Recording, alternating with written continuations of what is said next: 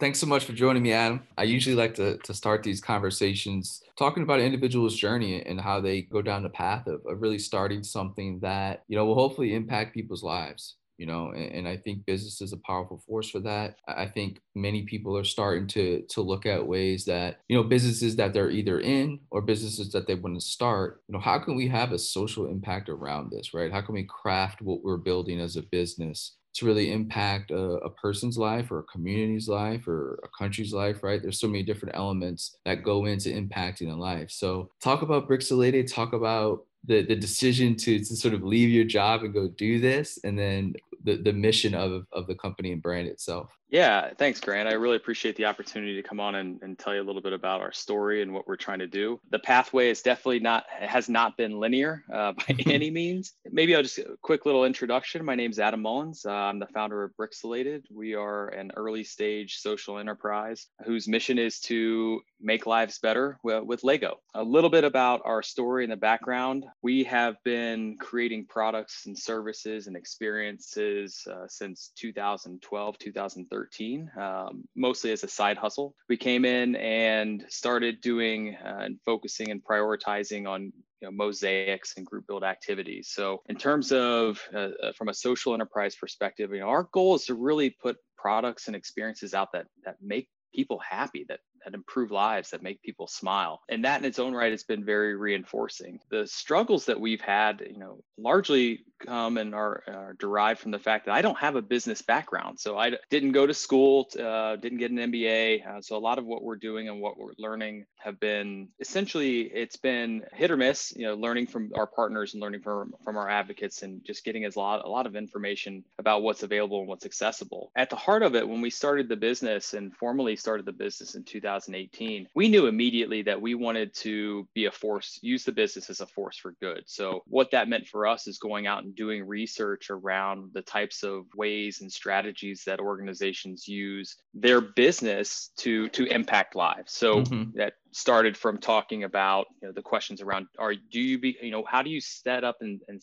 and the organization? Are you a nonprofit? Are you a for-profit? Are you a, you know, a B corporation or somewhere in between? So we went right out and spoke with individuals in the community to try to get a steer of and a starting place of what does the community really need? You know, what does the greater Dayton, Cincinnati, Columbus area need from a, from a business perspective? And, and overwhelmingly what we were hearing was that there was not a need for additional five oh one c threes in the right area. There were need there was there's yeah. a need for organizations to come in and, and create, build a business that can sustain jobs, that can provide opportunities for gainful employment and to really stabilize uh, certain parts of the community. So we knew right away that that we were going to play in that space and, and be a social enterprise and aspire to doing as much good as, as we could for the community and the individuals that live within it. Um, our question has always been how. You know, we are a solutions-focused sure. uh, organization that we joke that is basically a yes company. You know, a lot of our partners, a lot of our our uh, our clients and customers, you know, they come to us with ideas, and it's our job to really help create a great product or great experience based off of their needs and their specs that helps their clients, their constituents, or their consumers. So oftentimes for us, it's really navigating that that uncertainty of of um, of what we do and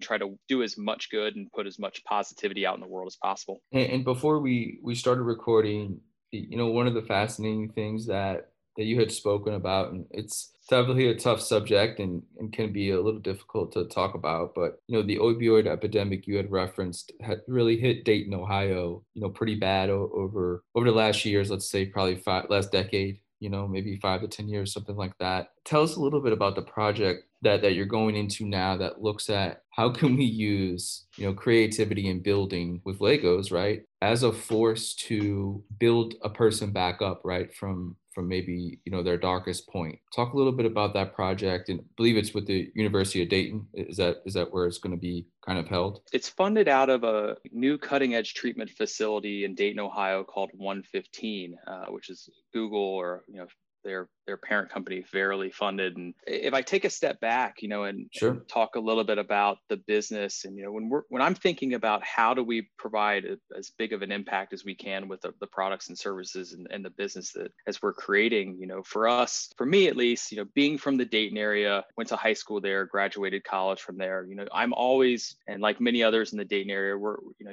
you're constantly thinking about what, what can I do to help? You know, what can I do to take the skills that I have, the things that I'm passionate about, and the direction that I'm going to to really impact and, and improve lives? And for Dayton, for a long time, Dayton, the Dayton area struggled. Uh, the Dayton area got hit really hard um, in the early nineties and two thousands when the automotive industry kind of went belly up. The mm-hmm. G M plant left. A lot mm-hmm. of uh, a lot of jobs went lost. At, from an economic perspective, it it was struggling. I think that the data point Going, going back to the fifties is Dayton currently has about fifty percent of the population uh, that it had at its height in the fifties, which is which is startling when you think about the economic stability in the region and the, the cascading downstream downstream impacts of that economic instability. So when we started thinking about the business and growing it and scaling it, we knew that we were going to need we were going to need help. So we were going to need partners and organizations who shared our ideas and shared the mission and, and could prop us up and who, whom we could uh, help out as well. So we got really lucky that at the University of Dayton, um, there's this incredible program called the Institute for Applied Creativity for Transformation. You'll hear me call it I A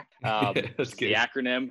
It's the other, the full thing is a mouthful. Uh, so I A C uh, is led by a really sharp guy named Brian Leduca, and he he and the university are on a mission to really change and improve lives through through creative transdisciplinary thinking. So I got connected with him as an alumni, um, and essentially over a couple conversations, you know, he and I got in a room and I said, hey, this is kind of what I do. And this is the tiger I got by the tail. I don't really know where it's going, but I, I want to make as big of an impact and improve as many lives as we can. And he said, hey, this is where I'm going. This is what I'm doing. And it just was a, it was a, a great fit right out the gate. So we started um, supporting university, its students, that program. And we got introduced to the treatment facility over uh, the opioid treatment facility one fifteen through the university. University of Dayton. Um, it was a big, uh, important priority for the area and the region, and and we were everybody was making sure that you know it's getting off the ground and it's going to be as successful as possible. But it's a reflection of the struggle that Dayton has had for a while, particularly in the um,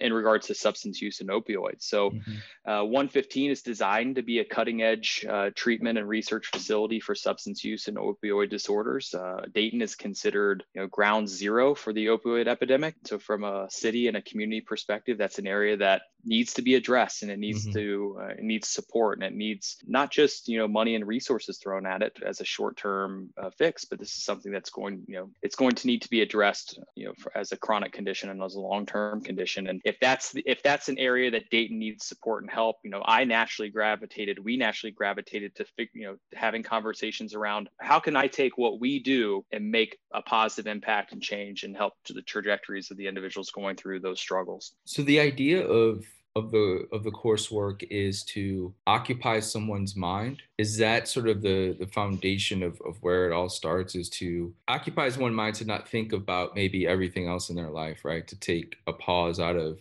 out of their, their day and create something, right? You know, have a have a purpose for so many hours a week or something like that. Just talk me through sort of the, I guess the side of it that that you're trying to not fix is a bad word, right? But you're you're trying to solve for, I, I guess, is what, right? Building of Legos can affect the mind. How? Like, how is this beneficial, yeah. I guess? If I take a step back, the idea that we originally had with one fifteen and through conversations right before COVID happened was to create a workforce development program where we would be one of yeah. the community partners or agencies that individuals going through and exiting treatment could work with us alongside us, um, and we could provide, you know, stable, gainful employment that supports, you know, their overall continuum of care uh, coming out of one fifteen. Obviously, COVID absolutely destroyed that conversation pretty quickly when you know, people weren't leaving house and you know the economic impacts of, of that. We decided to start shifting into thinking about what sort of services, what sort of products and, and that c- could we provide that would be beneficial and a, and a solid, appropriate complement to the continuum continuum of care that individuals receive at one fifteen. So one fifteen is a, an inpatient and outpatient treatment facility. So they have a, a wide range of both immediate, uh, short-term and long-term needs for the individuals going through their programs. We had been working on this idea of a Lego mindfulness class, you know, mm. dating, you know, taking the idea that Lego is therapeutic, art is mm-hmm. therapeutic, creating mm-hmm. is therapeutic. So how can we potentially take that positive impact of essentially playing with materials, playing with Lego, and wed that and into the treatment program over at one fifteen, not necessarily as the main benefit, but mm-hmm. something that can occupy time, that something that can occupy idle hands, idle minds. The problem that we were helping one fifteen solve, and we're currently helping one fifteen solve, is, you know, what do what do individuals do in between yes. their treatment? Yeah. Right. So at, as they have downtime, as they're trying to fill the gaps, you know, addiction is is an incredibly powerful physiological and, and psychological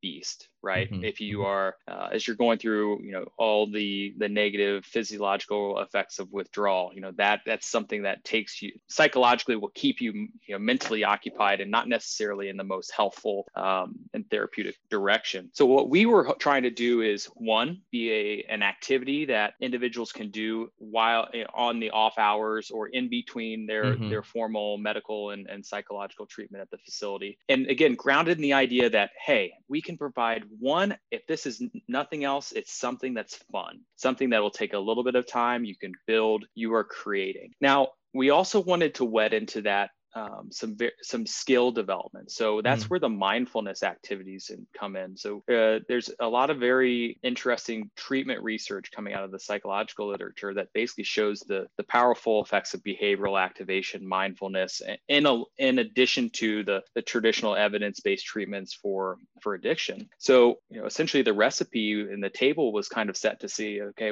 we have an area, we have a population that uh, of Dayton that obviously clearly is a priority to to help, and then we have this product and we have this experience that we're pretty good at creating and developing. Mm-hmm. Like, let's wed that thing together. So that's kind of how the mindfulness classes came out. And if I were to explain or, or describe the mindful Lego mindfulness classes we have, is that it's, you know, it's based off of a yoga class.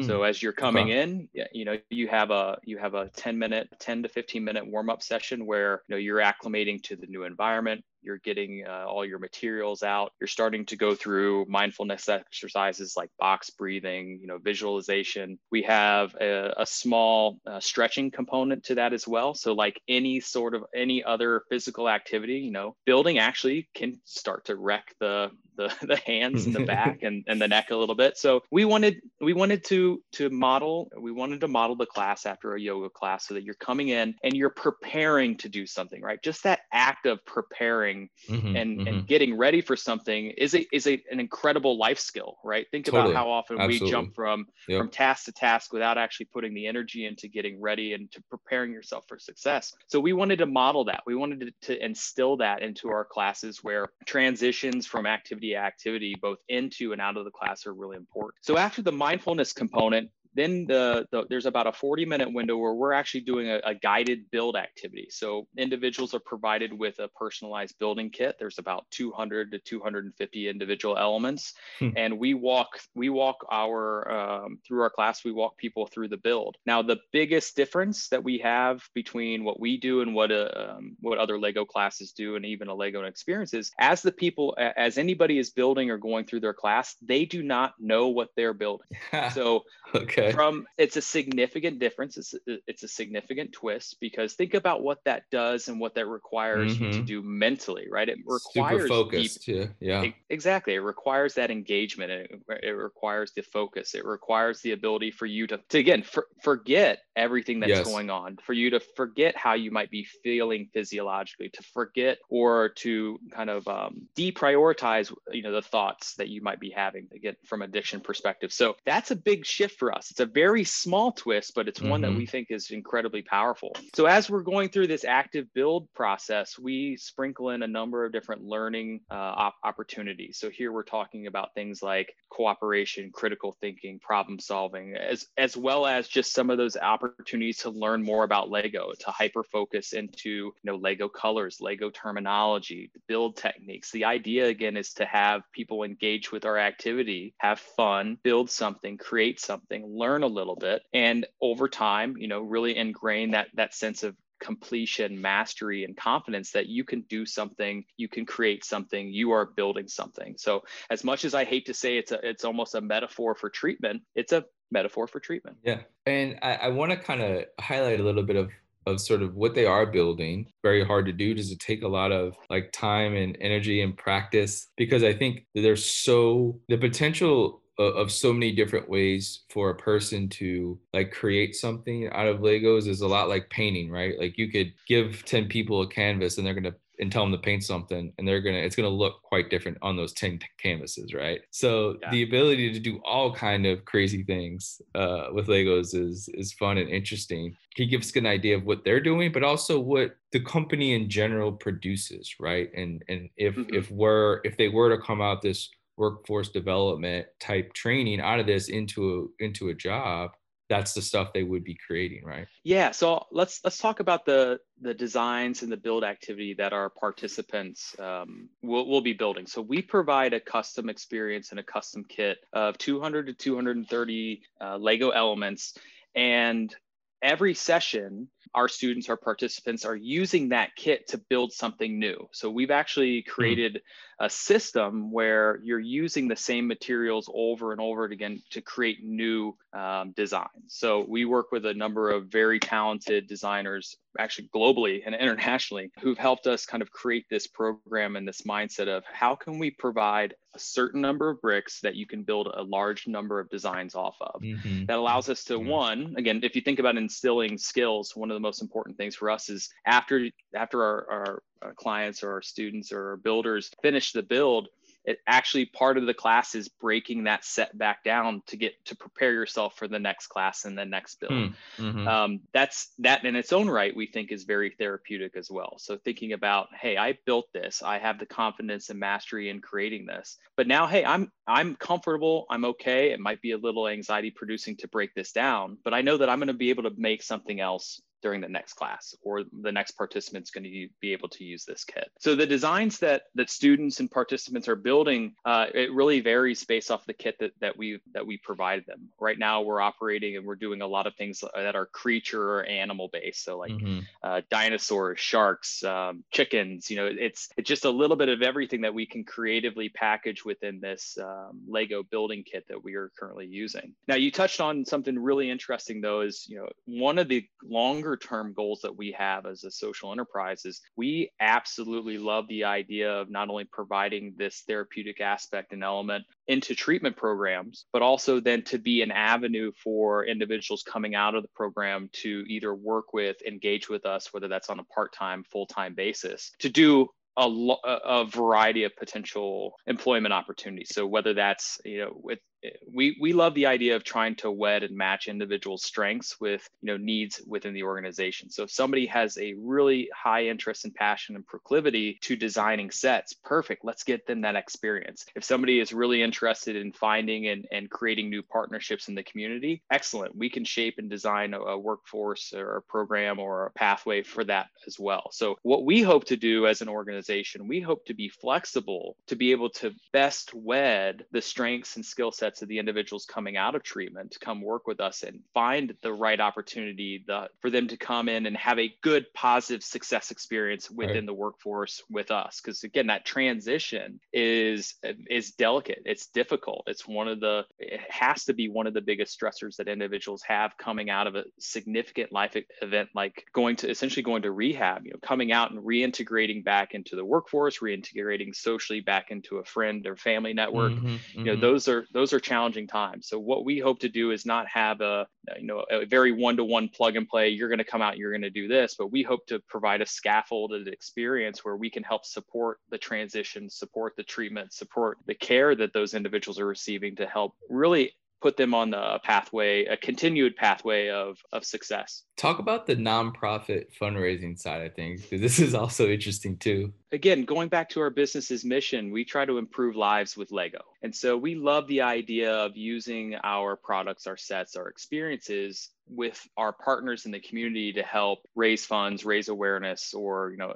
help achieve the goals that they have and have they, they've been set forward for them. Coming out of, coming out into COVID around April or May, you know, our, our business had to change significantly. Uh, and we started looking for ways not only to put out new products, but also to help the individuals in the community that were our biggest advocates, right? Uh, at the university, Dayton area was disproportionately hit with the, the COVID epidemic, particularly from an economic standpoint. So, you know, a lot of our colleagues, our peers, our friends, our family were either being furloughed or laid off. So our initial reaction was, how can we help, right? How can we put something out that, pe- that people are going to, one, smile at, love to build, really right. identify with from a, a set perspective, but also how can we use that as being a force for good? So the first set that we put out was um, the Dayton Skyline set. So it's, Love it. it's a, yeah, it's about, a, I can't remember how many exact pieces it is, um, but it's like three hundred, three hundred fifty parts. Uh, and, and it's, again, if you're going to start anywhere, start from your hometown, start with the areas that you identify so with, cool. with the people that you care with and love. So uh, putting that set together, we went out and we reached out to the University of Dayton, the Dayton Art Institute, the Stratacash Tower is also, I'll, I'll always know it as the Kettering Tower, Dayton Arcade, Um, the Carolyn Bell Tower, and then an, an art installation about the Dayton flyover uh, and the history of flight. So I, as an, I, you know, I as a creator or as a designer, thought of how do I, I personally identify with the city? How can I create a set that people will build and say, okay, this is, that's where I went to school. That's where I love, mm-hmm. you know, that's where my friend got married. That's where I started my first job. And that's the personal connection and the products that we create. Now, the giving component to that is we said, okay, we can create a great product. Who can we help and how can we help them? So we did two things. First of all, we donated um, right off the bat, ten percent of every sale goes to the University of Dayton and the I A C T program that we mm, support, right? Interesting. So we thought, okay, financially, we can carve out a significant portion of the profits and just steer them directly into the organization that needs our help and assistance right now. Second is we started sell. we were selling these both online and through some of the local retailers on a consignment basis. So we knew that our retail partners, again, many small businesses um, in the area were shut down, closing doors. You know, at that time, the you know, there was no P P P loans, right? So people were really trying to struggle and quickly adapt to the economic downturn. So we said, okay, not only are we going to create this and not only are we going to sell this, but we're going to hand it over to some of our local retail partners on a consignment basis so that they don't have to sell it. You know, they don't have to have the upfront costs in terms of purchasing stock and inventory. And hopefully that gives them two things. One, a neat product and a, a neat cause uh, to attract potential customers, and then two, the financial ability to, to to help us move the product and raise funds. That's also financially attractive for that that retail partnership as well. So we do a lot of our business right now in terms of uh, working with. Uh, I think we have ten or eleven retailers now in the greater Dayton, Columbus, Cincinnati area on a consignment basis, where you know the terms are here. Here's our product. Put it out on the shelves. If you can sell it, great. You have. If it doesn't move, which hasn't happened so far, we'll come out and pick it up. But that's just again, our way of, of uh, finding that win-win scenario of how can we as an organization create a, put a good product out, make a little bit of money. How can we support the individuals and communities in which we're nested? And then how can we also support our retail partners? And and and that dance has been challenging, right? It, it's a not, it's a not, it's a very non-traditional model for retailers, right? And everybody, totally. every every retail organization that we partner with, a lot of our our advocates, you know, everybody is simultaneously trying to navigate COVID and the changes and what to expect. So if you put all that together, it's a perfect recipe for both frustration and confusion, but it's also an excellent opportunity to redefine how these business partnerships and, and actually work and what what and how can we move away from models that worked before COVID and how can we move into a more economical, uh, socially viable business model that supports everybody at the same time. So I, I love the ability to go out and talk to retailers and kind of start conversations, you know, from the ground up of saying, what, what do you need to have happen? Mm-hmm. What, do, what works for you?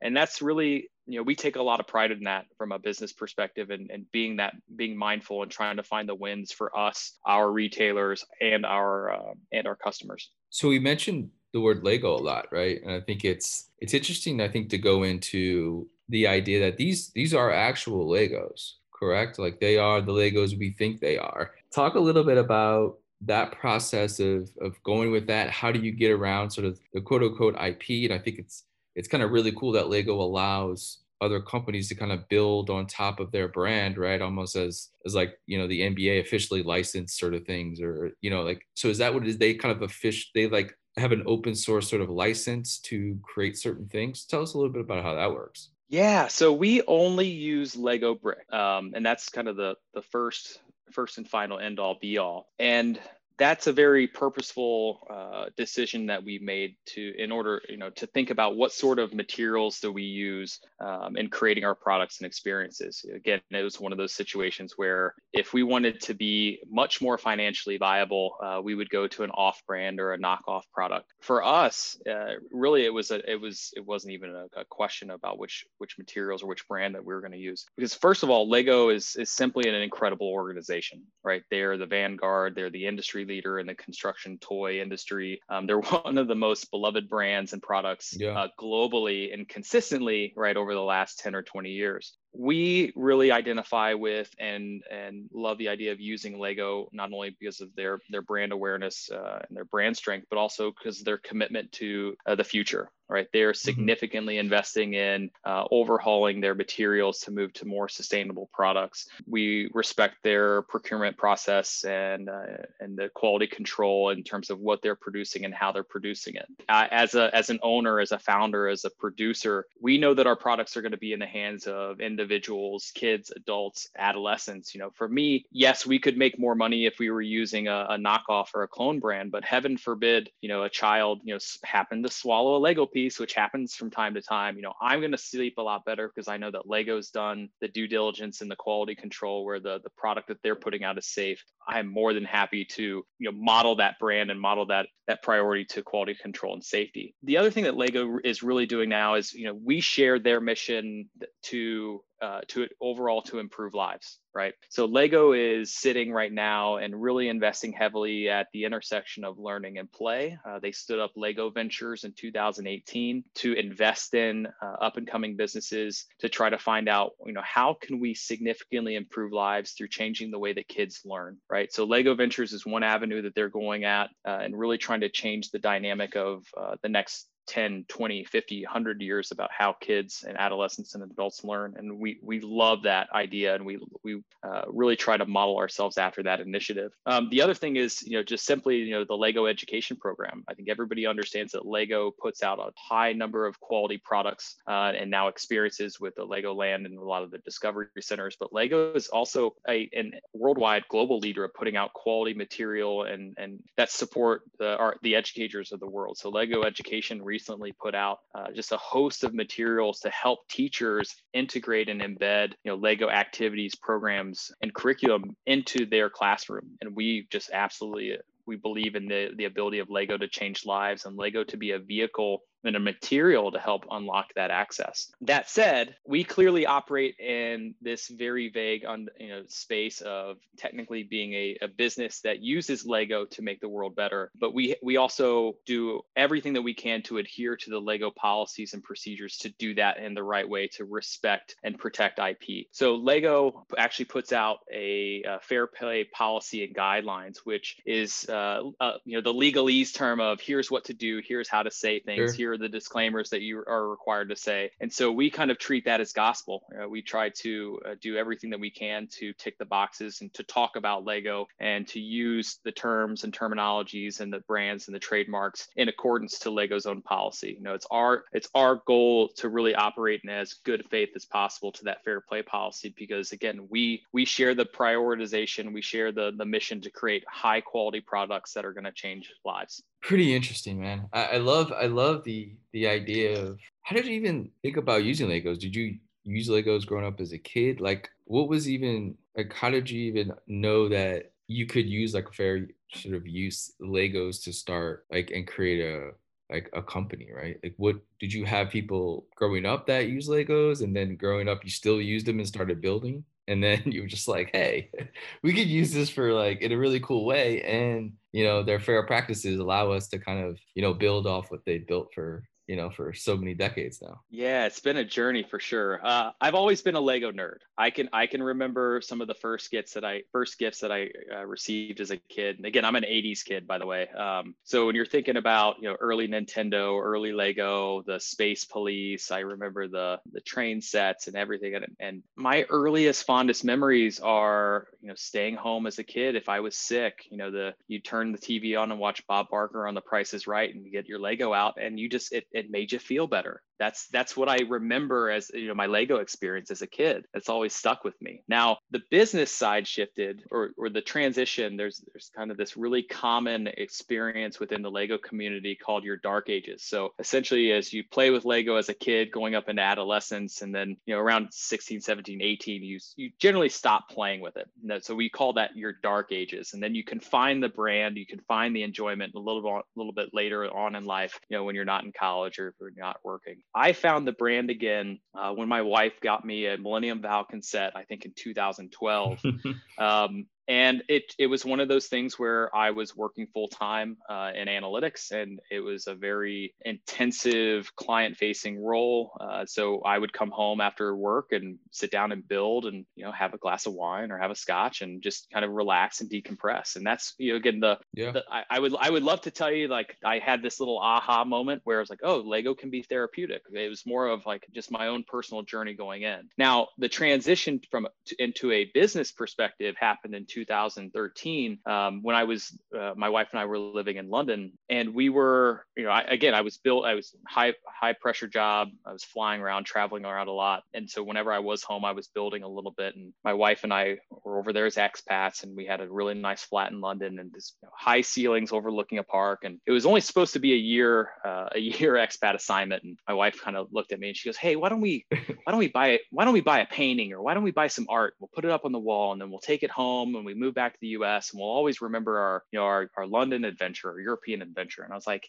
you know, in the back of my mind, I'm going, oh, do I really want to spend what I think a yeah, painting in London right, is right. going to cost? I was like, oh, I was like, I was like, I'll just, I'll just make something, you know, I'll make, you know, I'll physically make something, and we'll remember that. And I was building a lot with Lego at the time. So I built a mosaic, um, and it was definitely not what she was expecting. It was like a three panel Mike Tyson's Punch-Out uh, with Little Mac and Mike Tyson uh, mosaic. And I took it down to the High Street Art Gallery and had it professionally framed, and I loved it. Um, it was the least efficient, most expensive mosaic I built, because I built it by hand, and I probably bought, you know, five times the pieces that I needed. But I loved the experience of sitting down and creating it, and feeling like I yeah. was just able to focus in and and uh, just disconnect from the the stress of the world for a little bit. And you created so that, a memory. That's awesome. And I exactly created a memory. Uh, and and I also got the bug, right? So mm, after I built yeah. my first one, I I immediately built a larger mosaic of a Mondrian-esque map of the world. And this thing's like forty-five inches by sixty inches. I mean, it's a an absolute beast. And again, took it down to the High Street, to the art gallery down the road, and had them frame it. And every time I started getting this, uh, this, you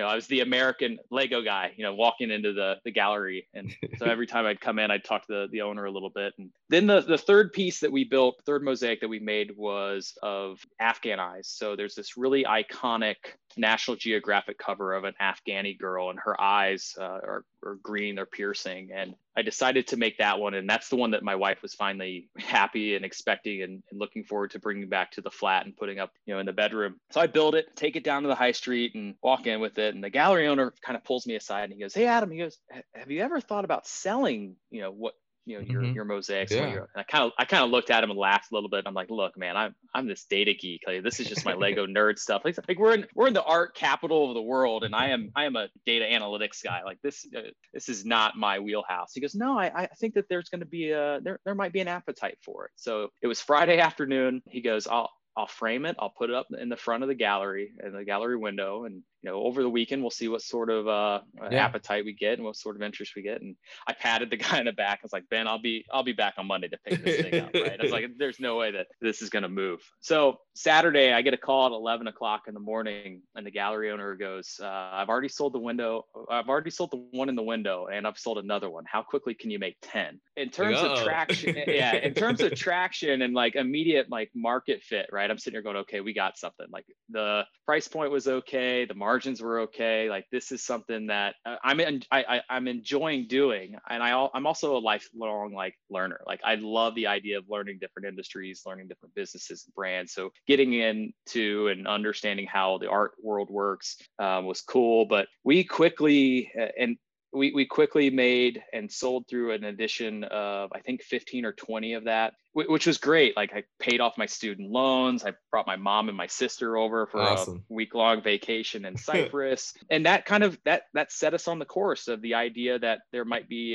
a, a viable business model here. So we were doing that mostly as a side hustle in the U K. Uh, we were doing, you know, custom commissions. So I did a lot of portraits. Um, we were doing, we had some art pieces on, you know, smaller galleries around London. We did a couple art shows in Battersea. Um, I did a, we did a wedding, which was really fun, where people would come in and everybody got the, they found out where their, That's their awesome. table settings were. And then they built the mosaic at the wedding, and the, the picture was of the bride and the groom. So it was just constantly kind of trying new things and, you know, figuring out what works and what doesn't work. And then going into, so we did that from about two thousand thirteen to two thousand eighteen. Obviously Brexit happens, and that's one of the biggest pulls that brought us back to the U S. And at the same time, we got a, uh, we landed a, a corporate contract to build for another Lego artist. And that was, again, another one of those data points for us to say, okay, there might, there might be a, you know, a career or a, a viable business opportunity if you take what we can do from a personalized Lego perspective and also build for other people. And so the, the that entrepreneurship mindset of going, you know, can we sustain ourselves off right. of this was there, but it,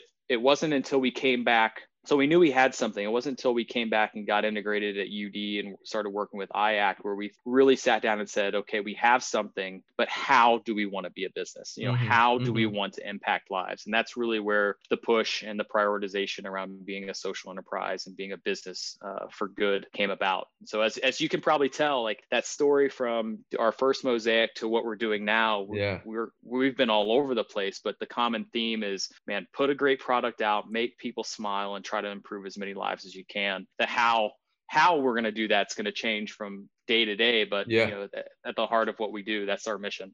Thank you so much, Adam. This was really, really interesting. It was really, really cool. How can people get in touch with you? Just email, the website, social, anything like that that you want to that you want to reference in case somebody wants to reach out and, and ask some more questions that I wasn't able to get to? You can either contact us through the website uh, or social media. Everything we do is at Brixelated. We get and we encourage a lot of people coming in and just uh, reaching out to us. That's most of where our, the business comes from. That's most of where the ideas come from. Mm-hmm.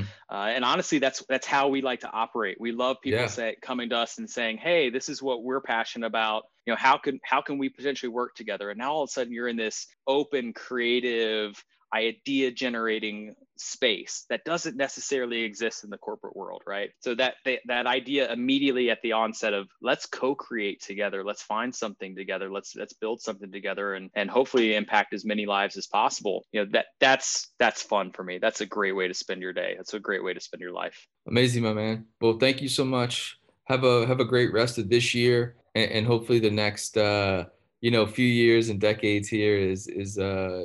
is the best it can be, my man. And, and I hope the program goes well. I think we'll maybe we'll catch up when the program kind of goes through some phases, and maybe you could see some some overall results, and maybe give us some feedback on on what worked and, and what didn't, and maybe we could hear some success stories of, of people, you know, that you hired through the program, and, and also good, you know, some some other good things that came from it. So really appreciate you taking the time. Yeah, thanks for having me on, and I'd love to come back